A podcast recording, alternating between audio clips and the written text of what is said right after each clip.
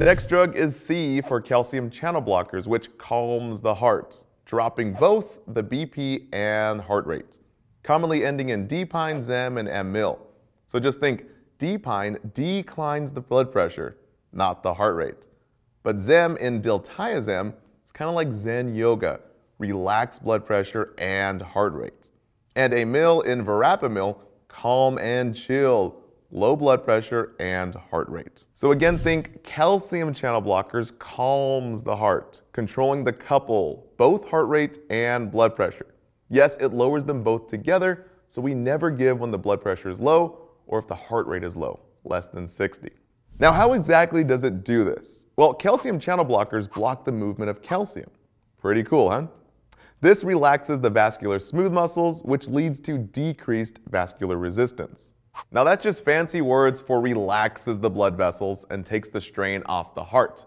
So textbook, why you gotta be so fancy? Mm, yes, of course, uh, the pseudostratified squamous epithelia. Yes, so just like beta blockers, we get negative chronos, which means less time, negative ino, which means less force, and negative dromotropic, basically less speed of conduction, resulting in less beats. Again, these terms may come up on your pharmacology exams, but these exact terms never came up directly on our NCLEX review. Now, what will be on the NCLEX are these key nursing considerations.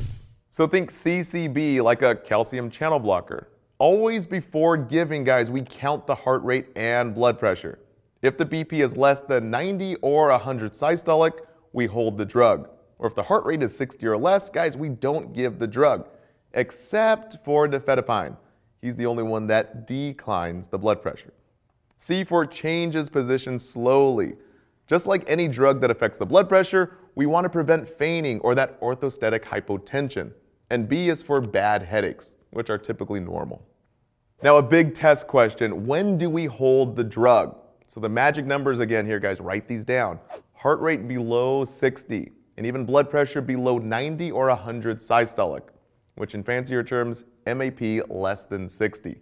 And we avoid big drops. So always slow or stop any IV drip that's dropping that blood pressure too quickly. Kind of like landing a plane, guys, we don't want to crash. We want a slow and easy descent to prevent crashing our patients. So for example, the NCLEX will give you a patient on an IV verapamil drip with a heart rate of 48. Guys, we want to stop the drip, any heart rate below 60.